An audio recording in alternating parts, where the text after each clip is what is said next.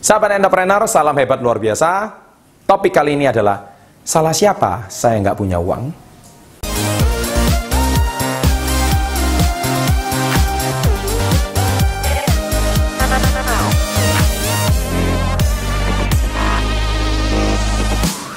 Banyak anak-anak muda bertanya sama saya, kenapa sih saya nggak punya uang? Kenapa sih? Ya karena begini, karena begitu, dan berbagai macam alasan. Tapi saya akan menjawab ini dengan sebuah cerita. Tolong simak baik-baik cerita ini.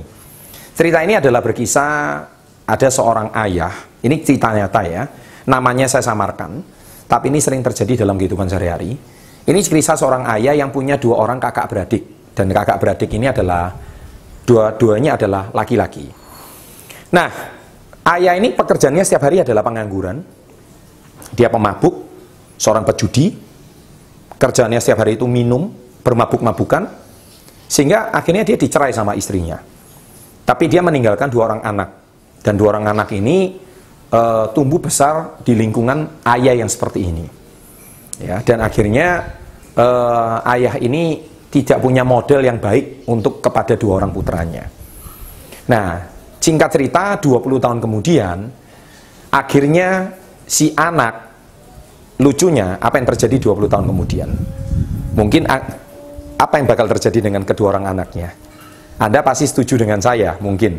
Dua-dua anak, anaknya pasti rusak. Dua-dua anaknya pasti uh, hidupnya nggak baik. Bahkan dua-dua anaknya pasti meniru gaya hidup ayahnya. Jawabannya benar, tapi Anda cuma benar setengah.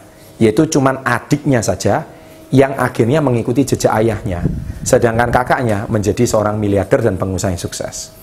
Nah, sekarang ketika adiknya diwawancara, ditanya, kenapa hidup Anda hari ini menjadi seorang gelandangan, tidak punya pekerjaan, Anda menjadi pemabuk, Anda setiap hari tidak tahu kegiatannya apa? Ditanya, jawabannya adiknya cuma satu, yaitu, ya saya semua ini gara-gara ayah.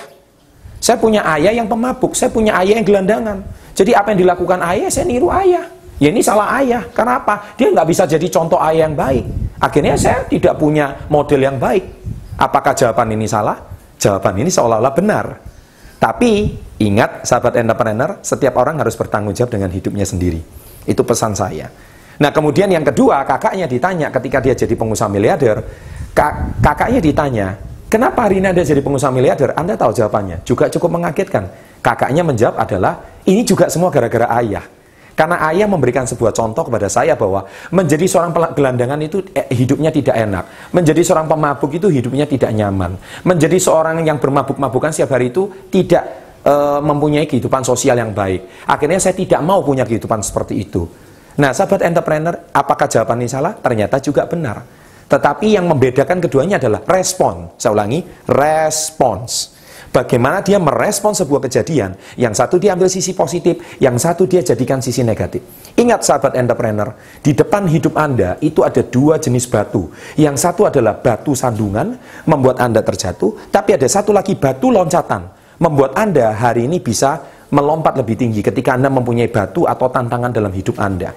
Apakah Anda mau merespon sebagai batu loncatan, ataukah Anda mau merespon sebagai batu sandungan? Itu Anda yang memilih.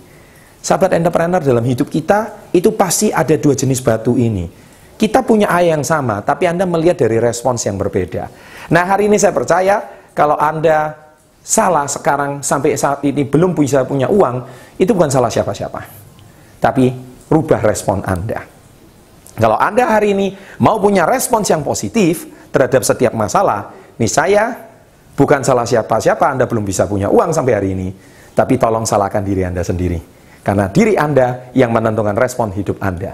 Kalau Anda bisa menemukan respon yang positif, saya percaya hari ini Anda akan menemukan jalan hidup yang lebih baik. Sukses untuk Anda, salam hebat luar biasa. Salam hebat luar biasa. Topik kali ini saya akan membahas teman terdekat Anda akan menentukan nasib Anda 5 tahun.